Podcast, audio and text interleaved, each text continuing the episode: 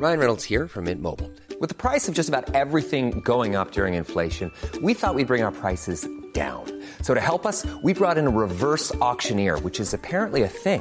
Mint Mobile Unlimited Premium Wireless. How to get thirty, thirty, how to get thirty, how to get twenty, twenty, twenty, how to get twenty, twenty, how to get fifteen, fifteen, fifteen, fifteen, just fifteen bucks a month? Sold! Give it a try at mintmobile.com slash switch. forty-five dollars up front for three months plus taxes and fees. Promoting for new customers for limited time. Unlimited more than forty gigabytes per month. Slows full terms at mint mobile dot com. This is The Secret Library Podcast. I'm Caroline Donohue. As a lifelong book lover, I've been hanging out with books as long as I can remember. Here on the show, we're going inside the world of books and learning what's involved in going from brilliant idea to finished manuscript and what it takes to get it out in the world. You'll hear from authors, publishers, editors, and all kinds of professionals whose work brings you what you read every day. Welcome back to the Secret Library Podcast, and I'm really excited to have as my guest today, Tosh Berman. And Tosh is another one that we I, we had a podcast together where we talked about books, but we could never remember uh, the name of the book we were talking about. So it was kind of a mixed bag. We were kicked out. Yeah, we were. They pulled the plug on us. Yeah, they did. Although I do think we had a fairly good following in Japan, didn't we? Uh, uh, Oni and Oni, Oni and Kobe, Oni and Kobe. We were really big in Kobe. Kobe and, and uh, Osaka, not Tokyo for some reason. No, they didn't want us in Tokyo. Yeah, huge in Kobe. no, so, but, but Kobe and Osaka we did, we did good. Yeah, we did really well. So Tosh was the book buyer mm-hmm. at BookSoup. So we can talk about book markets. And then he also runs the independent press TamTam Books, which specializes in quote unquote, this I'm quoting the uh, L A. Times article, lost twentieth century writers such as the French novelist Boris Vian. And then he also has a book out. He is an author and has written the book Sparxtastic, twenty-one Nights with Sparks in London. And then he also has a poetry book, which I am informed just recently yes. got republished. So you're spanning all genres. You've got nonfiction, we got fiction, we got poetry. Yes. It's amazing. Yes. We, I'm, I'm spreading my myself like everywhere. I'm like, I'm like, I'm like melted butter on a hot piece of toast. You just put a knife through me, and you take that, you take me out of that jar or out of that plastic container, and put me in a hot piece of toast, and I just melt on that toast. That's amazing. It's literary, literary toast. You're the you're the butter to, to- uh, literature's toast. I'm just butterly ready for anything with butter. I'm better. I'm better with butter. Everything is though. Everything I, better with butter. I have everything. I can't think of a single thing that's not better with butter. Ooh, wow, you're probably right about that. I don't know. If you think of something, you just shout it out at any point during the show.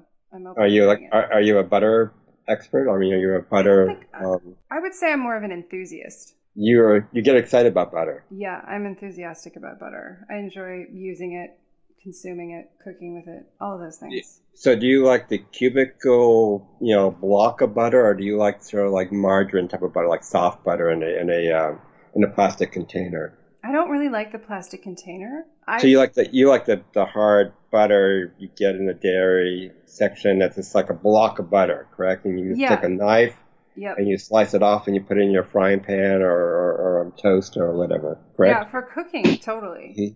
But I do like those butter bells, you know, where you can put the you can squish the uh, block into it, mm-hmm. and then it. You know, it does soften up quite a bit. And then it's a little bit more like European butter, you know, where it's yes. always kind of at room temperature and it's really easy to use.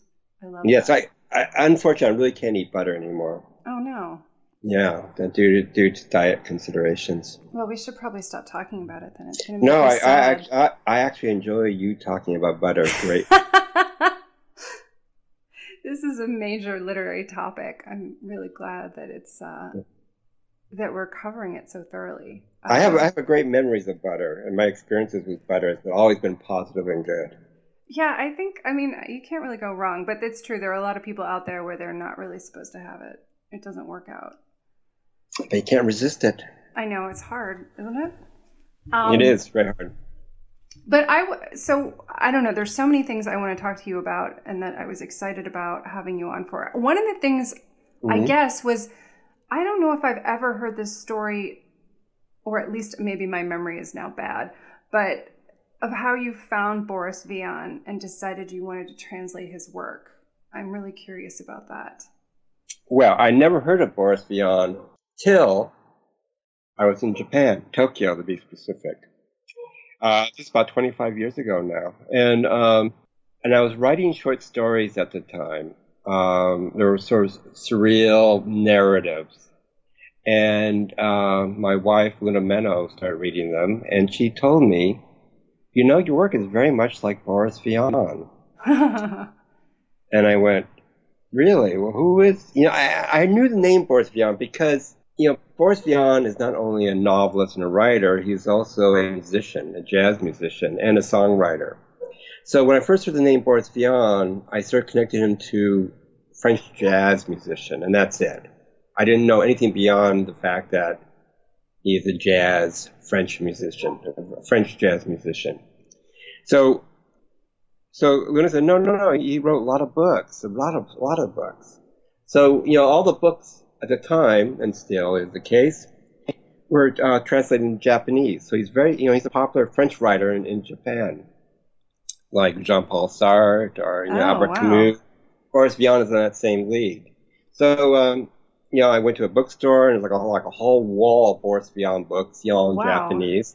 So I got, I was really intrigued about this. And then I sort of did my own little research on him, and, and um, I just, I just really, really strongly identify with him, you know, and I never wanted to be a publisher at the time, but it's, it's, you know, I, this is what I'm like, and this is including book buying, BookSoup.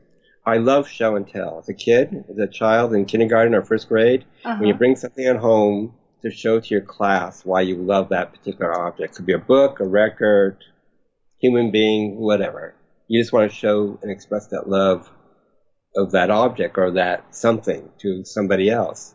So so buying books for BookSoup is exactly the same thing, and publishing is exactly the same thing. I just, all I want to do, it's very simple, is present something, show something to somebody else, therefore the public or in friends. So I became totally fascinated with Boris Vian's world and his life, and um, I just said, you know, I'm just going to show him, like a show and tell. I'm going to publish his books in America and in English and get them translated from French to English. And I have been doing that for uh, like oh, over twenty years. So that has, it's, it's set up to be a business, but I never really made money out of it. So it's sort of more of a, a hobby. Right. And so my hobby has been translating Boris, not me personally, but finding a translator to work on translations of Boris Vian into English. And then I put the books out, and they got some attention, and, um, and it, it all became good towards the end. So how much of Boris Vian's, because you've done, what, four or five at this point? I, th- I think actually more. I mean, I mean, let me do a mental count. One, two. I did probably about eight Boris Vian books. And how many, what percentage is that, excuse me, of his total? It sounds like if there's a uh, whole wall of it, that there's a yeah, lot th- there, of material. There's a lot. I did all his major works, like his major novels. But he also wrote a lot of essays. He did jazz criticism. That's great. He did plays, oh, wow. uh, uh, song lyric books, um, essays. And I did not publish those. I basically focused on his main major sort of masterpieces, quote unquote, his masterpieces. So I didn't do any of the sort of the essays of Boris Vian. This this is novels. Yeah, it's they're really good. I really like that Dead All Have the Same Skin. It's it's really yeah, it's great. Noir and dark, and they, he has great titles. Yeah, um, Dead All Have the Same Skin. Uh, to I Hell Spit. With the Ugly. Spit on Your Graves. Yeah. I Spit on Your Graves. Yeah. Nobody likes ugly people. Do you like ugly people? I don't know. I mean, I don't really think about it in that way. I say to hell with the ugly people. Yeah, that's, you know, I don't, I, I don't want to get too much philosophy. Into the surface of beauty, but you know, when you get down to it, the surface is sometimes much way more important than what's deep inside. How so? Because you see something, the presence, it's the theatrical aspect of, of it all. The spectacle of it is actually more pleasing than when you actually start knowing somebody deeply. That's when the trouble starts. Yeah, then you learn things you don't want to know. Well, I well, wonder... Well, you know, not only you don't want to know, but you end up having to know because you spend a great deal with, you know, certain group of people and stuff. So, yes, it's very dangerous. Avoid it. Yeah, it. Uh, you learn things that contradict what you thought was true. Yes, yes. Did you have that experience to change topics somewhat? When you were doing the book on Sparks and seeing all mm-hmm. of those shows, how much contact did you have with the band? I actually had, this is interesting, I had one hundred percent contact with the band. I chose not to go that route. I wanted to write the book as a member of the audience seeing the band. Got and it. I wanted it to be more of a reflection of me, more of a reflection of me than more than a band bio or interview with the band or talk with the band gear. Uh, that, to this day, I'm very, you know, I'm a huge music fan, as you probably know. Yes. Um, and I'm obsessed with music, but, I'm, I, but my obsession with music is not really, I mean, I love the details about their lives and the musician lives and what they did and the albums, but really I'm more interested in how that music affected me personally. Mm. So, and why I like that band or that artist or, or author, you know, or it could be a you know, painter or whatever. So writing the Sparks book, my Sparks book is basically my appreciation for that band in, in great depth. It's also a uh, a travel journal of uh, London and Paris, because I went to Paris first, then I went to London, and that and, and the majority of the book takes place in London, because that's where I saw Sparks do twenty-one shows and twenty-one nights, where each night they just focus on one of their albums from beginning to the end. Wow. And it's very obsessive, and it's very it's very eccentric, and it's very obsessive, and it's very um, conceptual. You know, like a lot of bands will focus on their one-hit album, you know, and they, they'll do a concert from beginning to end of that one-hit album that everybody loves and everybody thinks is a classic. But Sparks did every one of their albums, even their most obscure works. They did a concert where their most obscure work from the beginning to end. And um, so I went to all, all the shows in London. I saw every one. And I, and I went on the purpose to write a book, not to write a diary or a journal, but to actually make a book out of it. And that is what happened. That's Sparxtastic. Yeah, I love that. And I did the people, did they have it in mind that they were going to do them in chronological order, or did they just decide, okay, we're doing this album today and we're ultimately going to check them all off the list? No, well, they, they did it in chronological uh, order as in time when the albums were released. So you get the early, you know, you get the first album, the first night, second album, second night, and you know, and so forth.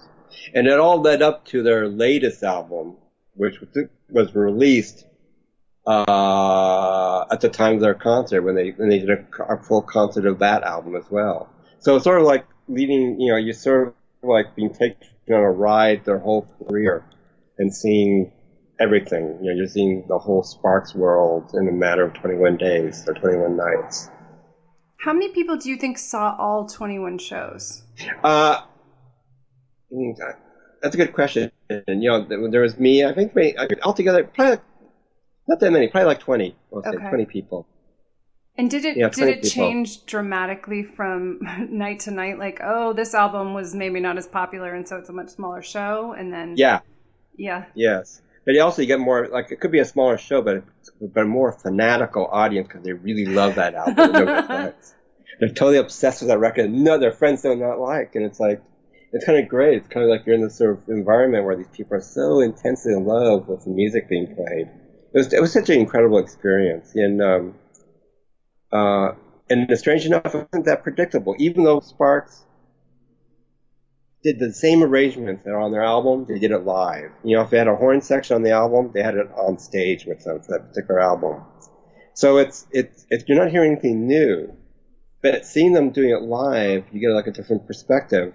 And you know, honestly, I don't love every Sparks album. There's mm-hmm. like two or three Sparks albums I don't like. But seeing those albums I don't like live performed really opened my eyes to new things, actually. You know, I didn't, it made me re-listen to the stuff I didn't like, and it made me appreciate them even more. It was, it was really a fantastic experience. I think that does happen sometimes. I've seen things live that I didn't even know I was that into.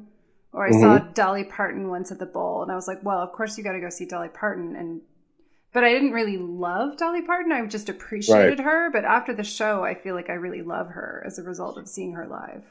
Well, that's, a, you know, that is the beauty of sometimes a live performance. We see like somebody like legendary or somebody kind of iconic, like somebody like you go, well, okay, she's iconic. I get it. Right. I'll go. She'll do her hits. You know, blah, blah, blah, blah, blah. But then we see this person. It's like, wow, I get it. I now understand why. Yeah. Iconic. Yeah. And sometimes when you see a show like that, it's like, it's really eye opener. You know, it's like, wow, I get it now. Exactly. You get so, zapped. You get zapped and you, you, you understand what's happening. I did. And it sounds like you got zapped on those albums. So now do you like all of the albums? Yes. Yeah. I, well, I, pre, I, I always, you know, even the weaker albums I admired, but I didn't like. But, you know, but now I have a greater respect for the albums I didn't like. And, um, um, and, um, and it's all due because I, you know, I went to the shows. You know, I went, I went to see that specific show, that specific album. And, you know, and I had to be there and see them perform it. And it was, it was a real eye-opener or ear-opening experience. It was great. Fantastic. So how did you go about transforming that experience into a book? Well, this is the thing. You know, I knew they were going to do this series of shows, obviously, right. in London. And I thought, that is such an insane thing to do every album you made and do a live show of each album each night. I thought that was like crazy, insane, yeah. but genius at the same time. You know, I thought, okay. So um, I I had to go to Paris because uh, my dad, who was an artist, Wallace Berman, was in a, a really big group, group show at the Pompidou Center in Paris. And I had to go to the opening. And uh, so I thought, okay, we're going to be in Paris. Right? Sparks can do this show. So I thought, wow. And I had no money at the time. You know, I didn't have no money. And I thought, you know, I got to go. I mean, I'll go see the first show, the right. first album. You know, just, you know, just take that train, the tube train, you know, underneath the water, you know, get there, see the show, and then leave. No big deal, right? Right.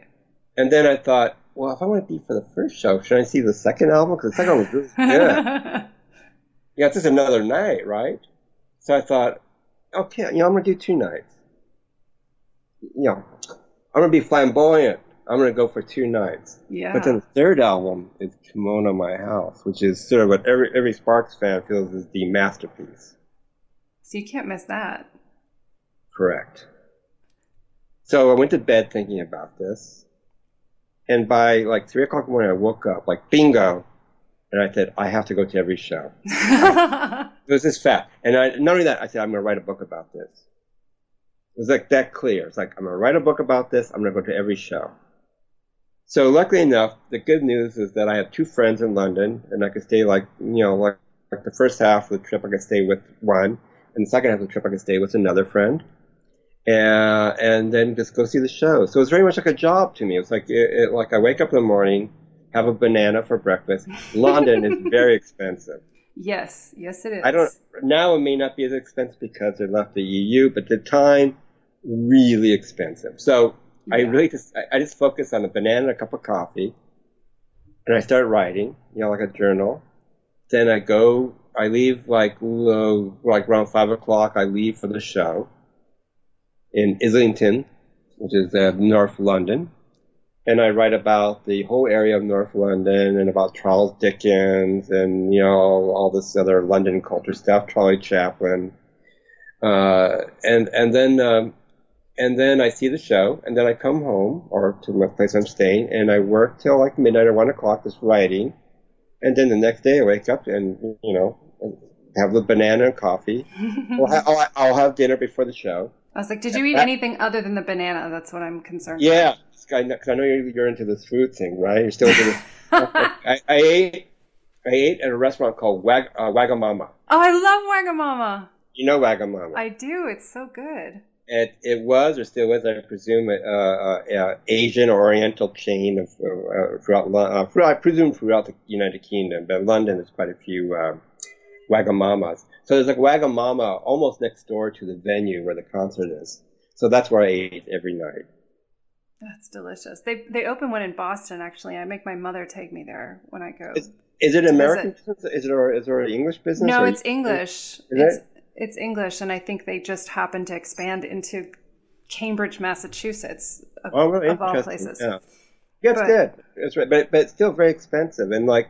Oh yeah, for London, it's and, crazy. And, and, And once, you know, I would, and sometimes I would get like an individual pizza, like Pizza Express. Yes, it's Pizza Express in Wagamama. So, I lived in so London get, for a month once, and that's what we lived okay. on.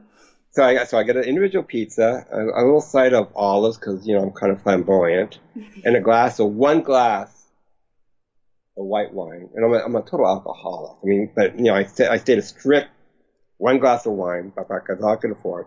And it comes to like thirty-five or forty dollars just for having an individual pizza, one glass of wine, and a little side of olives. Oh yeah. So it's so expensive, and and I had to deal. And the book deals with that a little bit of, as well, just the financial aspect of it. But it's this. Um, but you know, I have, I have a real strong love and hate for London. I think I mean I'm I'm totally obsessed with London uh, culture. You know, I love um, um, London ever since I was a kid. You know, I, London was always sort of this faraway land that we sort of speak the same language, but with a with a weird accent. And uh, I never lost my love or my uh, fantasies about London. And of course, when I go to London, I've been in London probably like ten times or twelve times in my life. And of course, it's not exactly what, what it's in my head, but I never let go of what's in my head. I still think of London that way. So the book also deals with subject matter where like London in my head, as well as the real London that, you know, that I face on a daily basis. So this goes back.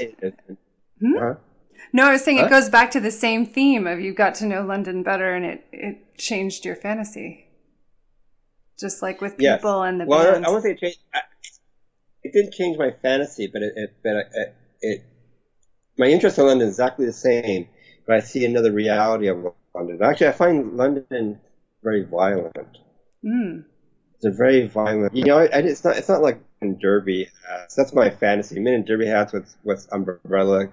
Things, you know, and walk and driving around Rolls Royces, little thin mustaches.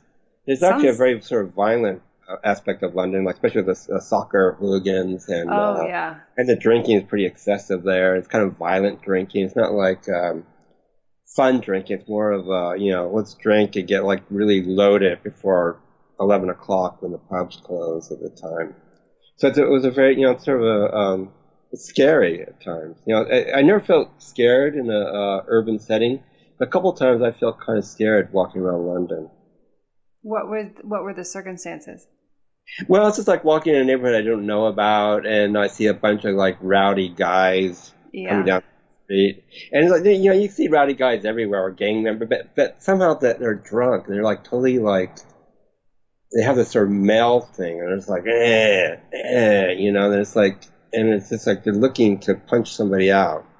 It's and they get I'm, blotto over there. It's yes, really and I, and intense.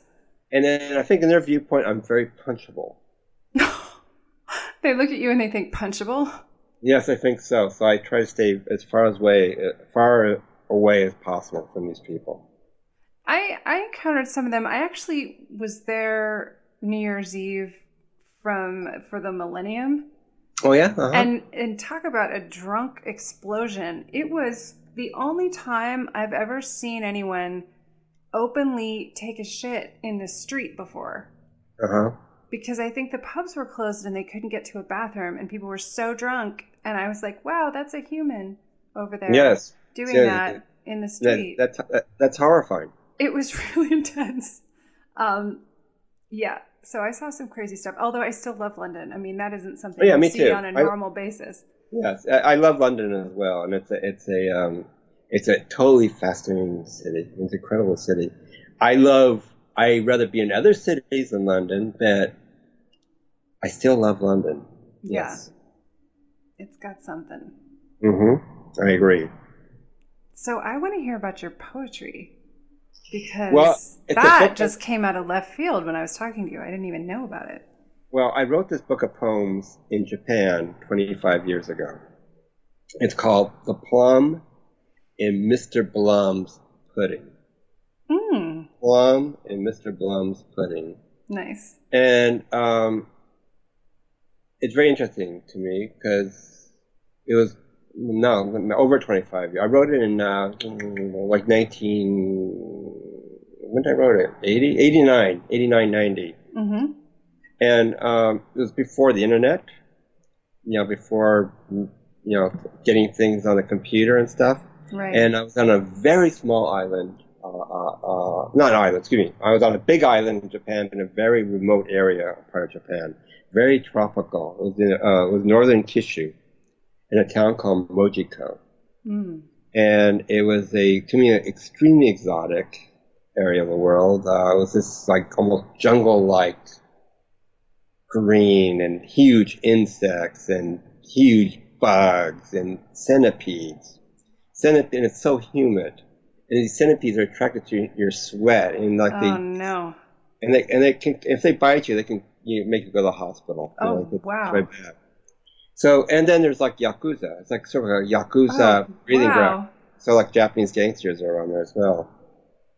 So, um, there's no, I had no English language around me. Yeah. It's like, you know, you know I, I can get like the N H K, which is like the B B C of, uh, of Japanese radio, like uh, uh, state-run radio um, station. And sometimes they would have news tr- uh, subtitled in English or a really bad translation of the news. so so whenever I do get the news, you know, like when I was there, like the Berlin Wall fell down oh, and there was yeah. a huge, there was a major earthquake in uh, San Francisco at the time. I would get this news like three or four days later when it happened. Which seems to me like unbelievable because we get news even before it happens now. Right? Yeah, it's just like this is about to happen. Just so you yeah, know. it's gonna happen. To, yeah, it's gonna happen in ten seconds. But I was totally, I was totally uh, cut off from the world, like my world, not the Japanese world, but my world. So I started working. I always been, I always wrote poetry at the time, but nothing really that good. But I was really being in a uh, in a world that I couldn't really speak English. I was totally restricted in, in this, this world in Mojiko, Japan. So I started writing uh, a book of, of, of poems, and it's um, um, it um, and when I finished the book, I actually um, found a printer in Japan, and I printed up copies in Japan, and I used Japanese rice paper. It's very elegant, oh, nice. Beautiful, and it's beautifully printed, and. Um, And it was an edition of two hundred copies I made, and uh, all gone now. And uh, Peniente Press, publisher, uh, has one of had one. I have one of the original copies of the book, and she asked me if it's okay to reprint the book with a new cover, introduction, you know, afterward and stuff like that. And uh, she did so. So that came out about a year and a half ago. That's great. How's it doing? It's it's it's uh, Amazon's number one bestseller. Yes, we're gonna put a link to it so everybody can buy it. Yeah, it yeah Barnes and Noble number one, uh, yes. BookSoup number one, Skylight number one, yeah. Strand Books number one, mm-hmm. number one in Japan of course, number one in uh, Waterstones in London, at Piccadilly Circus number one. It's basically number one book. And Foyle's books, all of those. Yes, Foyle's number one. Of course. Mm-hmm. Yeah, you got to read it in that cafe up on top of it, where they have really yeah. good mochas. They have the best mochas up there. Well, they moved. I heard. I know what? they moved. I, they they moved from their old store to uh, uh, you know Saint Martin's, the school. Do you remember that on, on Charling mm-hmm. Cross Road? They sort of moved like a block away. They took over the school. Oh, they, okay, that they could be good. Fancy. That could be good. Yeah, I, I haven't been there. I haven't been to the new place. Oh, uh, we'll have to go take a look and see what we think if it's acceptable. Of but, course. Yeah, we'll go see your, your book showcased. But um, number one. Number one. I like yes. it. So how did you end up in that part of Japan? Because I married a Japanese woman. Ah. I now, didn't know we, if this was before or after meeting Luna. See, uh, after meeting Luna, who's Japanese, uh, when you get married, your whole life changed. Did you get married? Are you getting married? I'm getting married in October, so it's okay. Interesting you're bringing this up now. Yeah, it's tell me, tell me what I'm in for. Yeah, I mean, you're like, where's your where's your future husband from? He's from upstate New York, so it's not quite as okay. Well, okay, first remote. Of all, that's very important. It was very important when I asked you. I hope you don't mind me sharing this with the, with your audience. Oh, no, go for it. Do you want to spend your time going to upstate New York for family visits and spend time in that part of the world? Do you like that part of the world? I do. I do. I actually have family there as well. Oh, then you're perfectly fine. Yep. Like, I could not marry somebody from... I don't want to I don't want to insult a part of the country or the world, but there's different there's definitely places I don't ever want to go to. Mm-hmm. I would never fall in love with a woman from one of those places. Because that means you have to make family visits, right? You have to go. You have to visit the, the you have to visit your husband's family, correct? Right. Yeah, I think it's only you fair. Have to, right? So now the smart thing I did, I married a woman from you know from Japanese from, from Japan, and therefore when I visit my wife's family or home, I have to go to Japan. Yeah, which is pretty awesome. It is awesome, right? Yeah. So. So it's very important, and for anybody listening who's getting married, it's very important to choose a husband or wife, or you know your mate, or whoever, that they come from a place that you want to visit, that you want to go, or even perhaps live eventually. Right. If there's a, if there's a, if there's a part of the world that you cannot stand, do not marry that person from that world. That's, you cannot do that. Unless they hate it too and they never want to go back. You know, they'll end up going back there because there's family reasons not to go back, and you go back there and you make a compromise and you go blah, blah, blah, blah, blah, and then all of a sudden you, you move into a duplex there and you're gone. You're dead. Oh, no. Only marry people who come from good locations. It's all about location, right? location, location. Yes, and this, and, and this is advice. This is from a married man. This is advice I'm telling a young, beautiful bride. Well, I mean, you guys are still married. You're doing you're doing well. Yes, you know why? Because I came from Los Angeles, a fascinating place, and she came from Japan. Also a fascinating place. If I live in a weird, you know, I don't want, again, we don't want to mention names, like you know, right. Bad place. But if I you imagine the worst place in your brain. Yep. And you think, if I from there, can you imagine Luna actually have to visit there or live there? I'd be, oh, it would be horrendous. Always choose a mate that comes from a place of interest. Very important. Nice. That's my advice to your listeners. Okay. I like it. Mm. We can put it out there. Maybe you'll yeah. write a relationship book next. We've got music. We've got well, poetry. I, we've got noir I, from France. I could, yeah, I, I could write a relationship book. I could do that. Yeah. I mean, you've got a press. Yes. You could write it and have it Which translated kind of... into another language. Instead of translating from yes. another language into English, you could go back yeah. the other way. I could do that as well, yes. yes. I, I, you know, I look at people, I look at their relationships, and I, I, I have opinions about their relationship. I you know, I ask, I ask poignant questions of why they do certain things. I think I'd be good at this. I think so. Yes. So, yes, I will write a relationship book. Excellent. And then when you... put it out, we'll have you on the show and we can talk about it. I would hope so. Oh, course. Yeah, absolutely. We will pimp that book out. Yes, number one. Number one again. It's always number one. Tosh Berman. Always number one. Yes. Tosh Berman, number one. That's your... Always. Yes. Correct. You're absolutely correct. So mm. how did you... One thing that I love, and again, talking about the surface of things, is mm-hmm. I love the covers that you did on all the Boris Vian and the other TamTam books. Yes. Like, yes. Tell me about how you did the covers, because the covers are really good. Again, we'll link to this in the show notes so those of you listening can see what I'm talking about. But they're really well designed. Yeah. Like, you want to pick great... these books up. Um, I have a friend who not only is a friend, because friends can only take you so far before they let you down for any reason. It'll be my relationship book that I'm writing. Yeah, that'll be a chapter um, on friendship. Yes. Um, but a great, great, great guy who's also a, a great composer, a music person. Tom Rashawn did most of my design work. He did probably Interesting. ninety percent of the books I put out was designed by Tom Rashawn. Tom Rashawn has done, uh, is, is, besides being a great composer, fantastic music person, he was a graphic artist for Warner Brothers for many years and Capitol Records. And he was responsible for doing all the reissues of the Beach Boys albums and stuff like that. So me being a music lover, I really wanted somebody who had a music sense through the graphics.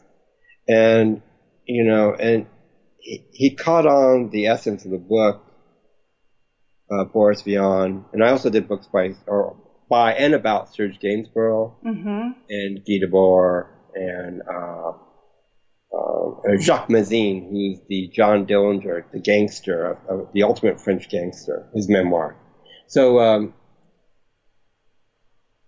so Tom has a great understanding of the subject matter, and he knew how to work it graphically, what that book is. The other graphic person I want to give credit to is uh, Mark Hawley, who uh, did the um, my Sparks uh, lyrics book. I did a book of lyrics of Sparks, and also um, the Jacques Mesrine book. He did the uh, book cover for that as well, and he did a, he did a great job as well. And the same thing.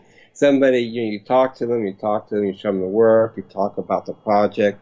So they get a really clear idea of what it is, and then they do their magic, and they both do their magic quite well. So yeah. Thank you for picking it up. Oh, no. I just, I love looking at it. I have it on my shelf. And great. I think this is a good-looking book. You know, some yes. of them you're like, I'm going to read this. I know it's going to be good, but, you know, I might give it away because it's not that pretty. Like I, this one, I was like, I'm keeping this book. Somebody else is going to have to buy it if they want to read it because it's good-looking, and it's staying with me. To be honest with you, if I can be honest with you, mm. I would like to be. I would love to be on your bookshelf. I don't no, know if you no, would no, at no, the no, moment no, because it's no, not very my book. crowded. Not my books, mind you, but me personally on your no, shelf. No, I know, I know what you're saying, and I'm telling you, it's like a hoarder's paradise in here with the books. You know how I hope, all I, I of hope, us are. I, I hope your future husband will be okay with that. No, he's a book hoarder also. It's it's a disaster. No, We're but, like enablers. No, no, no. Or you no, on no. the bookshelf? Yes, yes, yes, yes. I don't know. I think he'd enjoy it. I mean, he's really into design as well. So, oh, okay. I mean, y'all could talk about that. Excellent. I think it might go pretty well. Okay, well, I'll, I'll make sure I'm dressed well when I'm on your bookshelf. So I think you should wear a smoking jacket. Is that what I'm wearing right now? A smoking jacket and uh I'm wearing silk pajamas and a smoking yep, jacket. Perfect. And then some of those Belgian loafers. Of course. Yeah, just like you do. Not wearing socks. No, no, no. No. Nobody does that. No, no, absolutely correct. Although I have been been trying to talk him into the fact that he does have to wear socks for the wedding. He's trying to get out of it. You know, don't pressure him. I mean, You can yeah. have a chapter about not pressuring people to wear socks yes. in the book. Yes. Let him wear what he feels comfortable.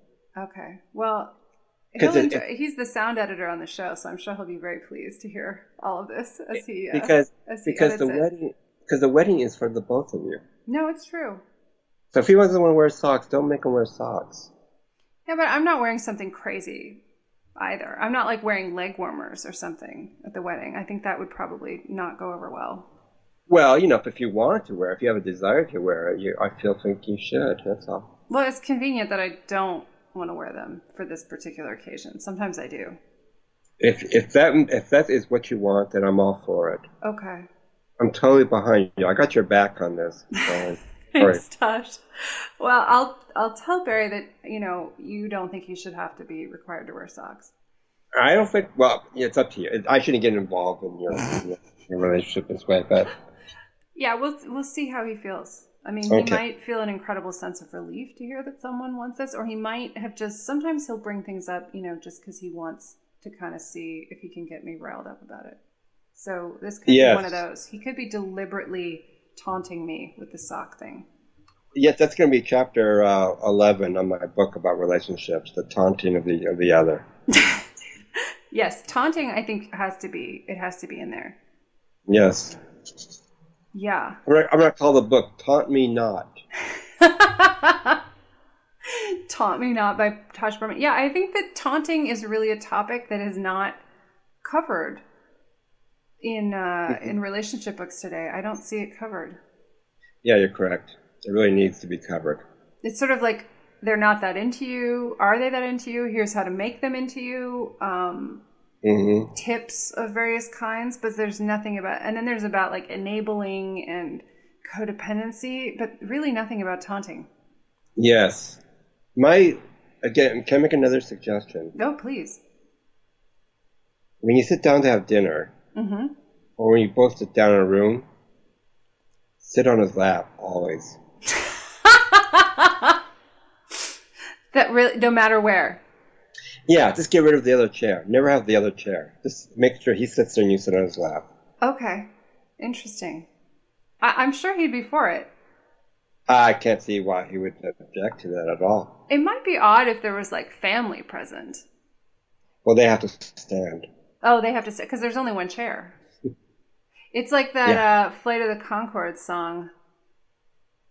Do you remember that one when he says, you know, yeah. you, you run out of money, you sold your chair, so you don't have anywhere to sit, so you, you just stand yeah. there.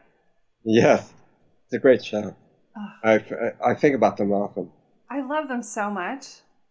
I have work meetings where I go to, and it's basically, you know, do you remember, the, I mean, people don't see the show, they always, the manager always has a, a business meeting with them. Uh-huh. Like in their office, and it's always like just three of them. You know? Yeah. And they, have to, and they do a roll call. Right, right. Present, present. Yeah, because it's like you can't see everybody. You know, you got to do the roll call. That guy yeah, is great. Right, the manager is amazing. And he's got that he poster of New Zealand on the wall. It's so good. Yes, I love that show. Great show. It's so good. We should do a book about that. No. No. No. You you did that book, not me. I'm doing okay. a relationship book. You're doing the re- yeah. You're already on a project. We can't put yeah. you on. Do you, you only do one project at a time? Is that just like? Well, let me tell. Okay, let me, I'll tell you what I've been doing. Yeah. Uh, in the year two thousand fourteen, on on December thirty-first, New Year's Eve, two thousand thirteen, mm-hmm. I was drinking. I was feeling kind of. Kind of like depressed because like New Year's Eve, but I was at a party, wonderful party, wonderful people. But I was feeling like I feel this way always on New Year's Eve. I'm not a I'm not a New Year's Eve person. No, New Year's Eve is rough. It's it is rough. So, but I like the Sparks book, like being you know, it wasn't like a, uh-huh. a, a like a great deal of time. It was like an instant, like bam, I got it. Yeah. And I and I was there drinking, and I thought, bam, I got a bam thing. And the bam thing was every day. Starting tomorrow morning, January first, I will write an essay, a narrative, and post it on my blog and Facebook every day by eleven o'clock in the morning, my time. Great. Pacific. And I did that every day, three hundred sixty-five pieces from January first, twenty fourteen to December thirty-first, twenty fourteen. So I've written over two hundred thousand words. Oh on this God. particular work. It's, it's mega huge. That's and it's amazing. And it's illustrated as well. Did you illustrate it? Well, I found images off the internet and stuff I photographed. Oh, okay. Because it, it, it deals with individuals, people, famous, non-famous people. It's uh, non-fiction with little fiction thrown in, or fiction with non-fiction thrown in, or some of it's straight ahead, like critical essays.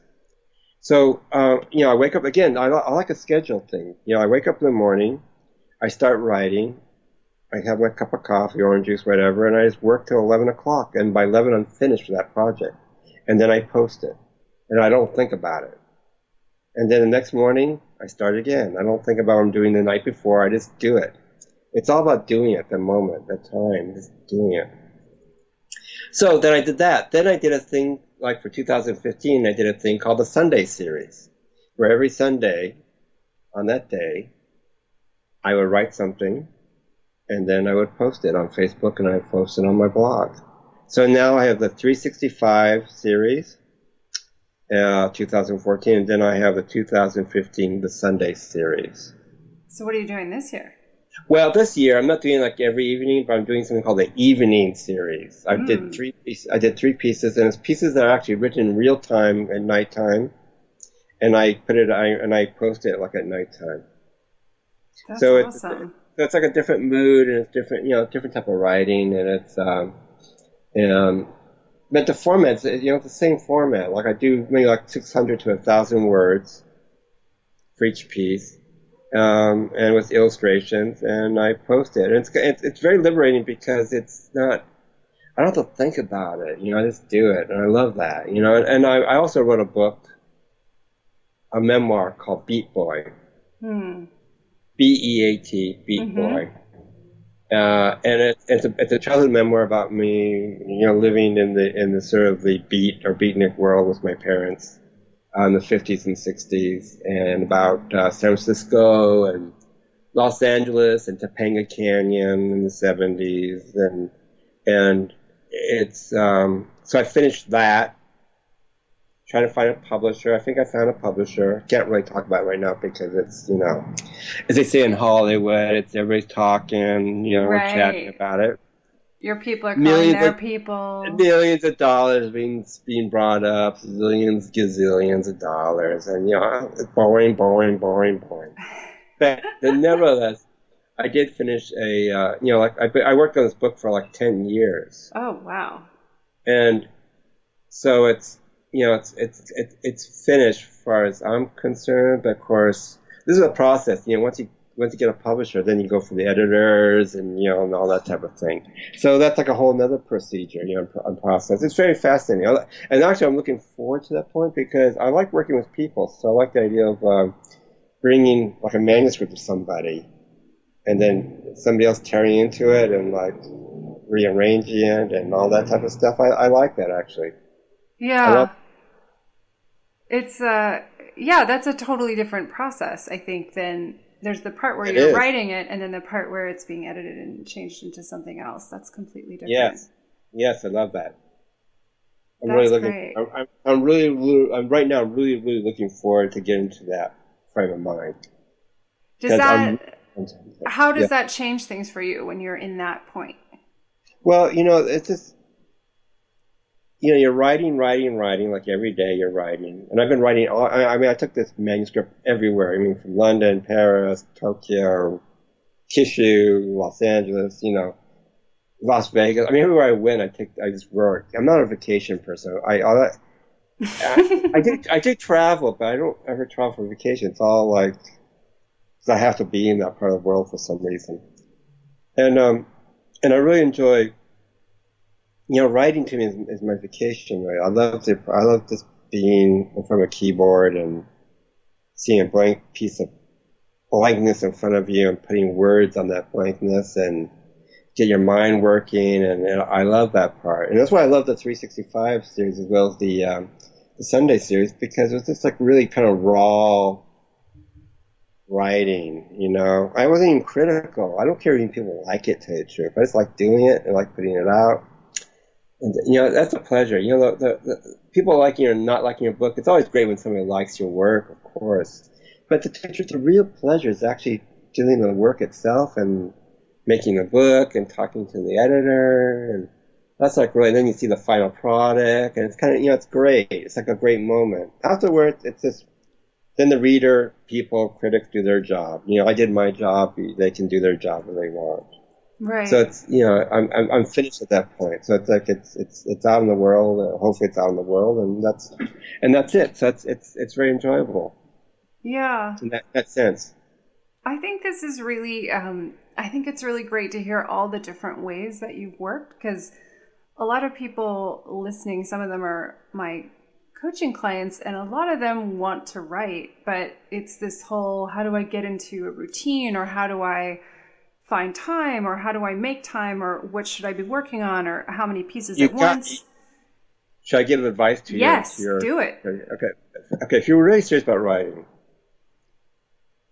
you have to make the time. Even if you have to quit your job. Quit your job. When you quit your job, there's a financial thing where you're like, oh shit, I got to prove something. Yeah. Oh, and then tell everybody you're writing a book. Tell everybody you know you're writing a book. Because if you don't finish that book or that writing, everybody's going to look really bad at you.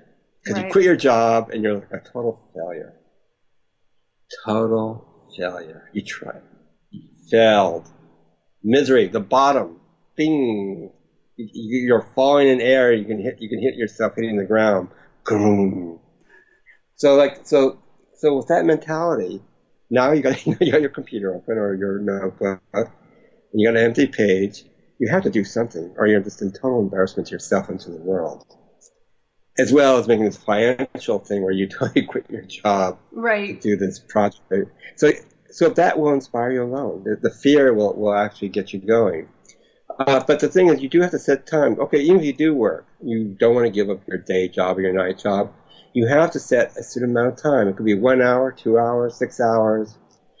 It's not the length of the time that's important. It's just setting the time is more important. Ten minutes a day. As long as you do something or work on it for ten minutes a day, fine. You know, the length is not important. It's like what you can do in that that, that ten minutes. And you... You just have to stay with it. it. It is a job. You have to sit there and just stay with it till something comes. You can listen to music. You can dance. You can do some weird sexual stuff you want to. Whatever you want to do is perfectly fine.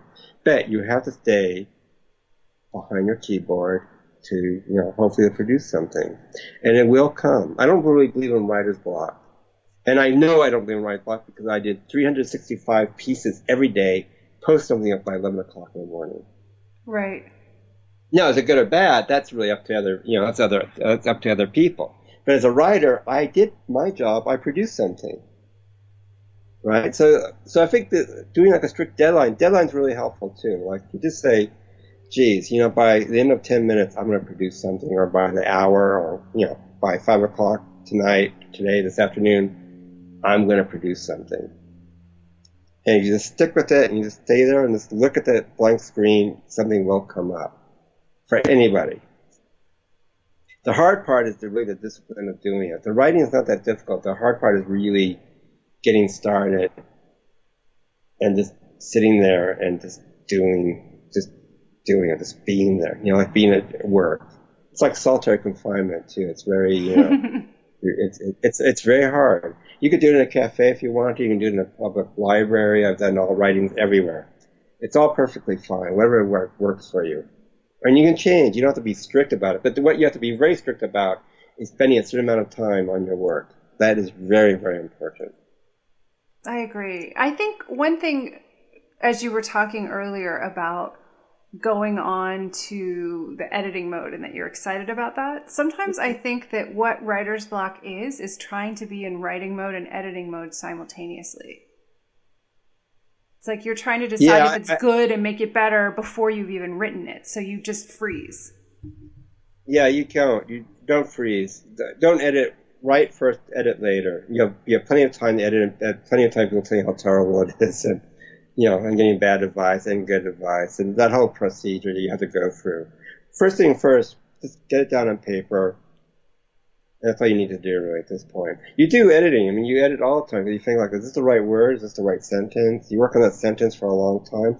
So that's like editing is writing. You know, it's like it's, you're you're still working on it, but don't let that stop you from the writing part of it. You know, don't self-censor yourself or say that's stupid. Just do it. If it's stupid, you get rid of it later. That's all. No, no, no problem. You know, but the, but the hard part really is, is um, staying behind your computer screen or your laptop and just work, or pen and pencil, however you write, and sticking with it. You know, for us, that's that amount of time. It's very that, that is very hard. I mean, it can be very difficult. So many people have a very short attention span these days. Yeah. And, um, I don't. I'm very fortunate I do not have that short attention span. You know, you can go on the internet, but the internet's for that. You can go on the internet, Facebook, blah, blah, blah. You know, you, get, you can play around and go back to your work, you know, every five minutes. Go back to your work and, and think about that. You can cheat, but just stay behind your laptop for like six hours, five hours, one hour, ten minutes. But just be committed to you're going to do work in that, t- in that time frame. I think that works. Thank you so much. It does work. It worked for me because I am now number one. international, international number one phenomenon. Yes. Your readers and your fans may never heard of me because I chose not to be famous. That's okay. I don't think anybody, I don't know. I mean, this is a whole other conversation, but I, I think part of the appeal of being a writer is that you don't have to be visually famous. I don't want anyone recognizing me in the street. No, no, fame thing is totally, uh, um, um, it's kind of wrong. I mean, fame is, is a, is a false thing to follow. It's not, it's not, it's not a right thing to do. The best thing to do is do the best work you can do as a writer. Let's talk specifically about writing, uh, and do the best you can do as a writer and just deal with the material you're working on. But you're try to present to the world. Show and tell, same thing. Yeah. Writing is show and tell to me. I want to present something. I'm showing you something. And I'm showing to you something to you, specifically the reader. And that is basically the same instinct when I bring an object to a classroom or kindergarten or first grade, or I publish, or, you know, doing the buying books for a bookstore. It's the same, exactly the same thing, show and tell. That's all it is, show and tell. So pick what you want to show and then tell everybody about it. That's that's all it is. And that's if you're writing, that's what you do. You want to show something. Obviously, that's why you write. You want to show pain, love, glory, eros, eroticism, political stuff, whatever it is you want to show, that's why you do it. And now you want to tell it. The show part is easy. You know what you want. Well, I mean, you should at least. The point. That's, you know, you know what you want to show. All you have to do now is tell it. It's very simple. I love it. Thank you so much for coming on, Tosh. This has been really great, and I know it will be inspiring to so many people who are listening. I can't tell you how much I always want to be invited to. Is that your bedroom, by the way? I am actually, I'm in the office. This is your office. It's a very nice office. Uh, listeners, she can't see me, but I can see her. Yeah, nobody can see either of us. So they can't, yes, they can't see yes. my, my towel turban on my head that I'm wearing. I, and again, I want to tell the audience, your listeners, that you're very, very attractive, and it's a very nice thing to see on my computer screen. So thank you for that. You are so welcome. I appreciate it. I'm I'm pleased that it's not a disaster on this very hot day. Not a disaster at all. Well, we'll have you again uh, when you get the relationship book out, or whenever you have something new coming. I forgot the title already. Taunt No More. No, Taunt. Taunt, taunt No More? Taunt No More. That's it. Taunt No More. Yeah, absolutely. Forthcoming. Is that a good title? Forthcoming from TamTam Press. Not for, no, I'm going to get another no. publisher. Different one? Okay. Yeah, when I write, I, I use another publisher. Okay. Well, you just give me all the details, and we will we will put it up. Okay, I will. Thank you, and we will talk to you again. Thank you for having me here. Thank you so much. Thank you for listening to The Secret Library Podcast. The show is produced by me, Caroline Donohue, and Frederick Barry McWilliams Junior, my tireless audio engineer. To get show notes for this episode and all other episodes, please visit secret library podcast dot com. To get updates, literary love, and notification when new episodes are posted, sign up there for Footnotes, my newsletter. And to learn about life coaching with me to work on building your writing life, visit caroline donohue dot com. If you enjoyed this episode, please share it with a friend. Gold stars to everybody who leaves a rating and review on iTunes. We're so grateful. Until next time, happy reading.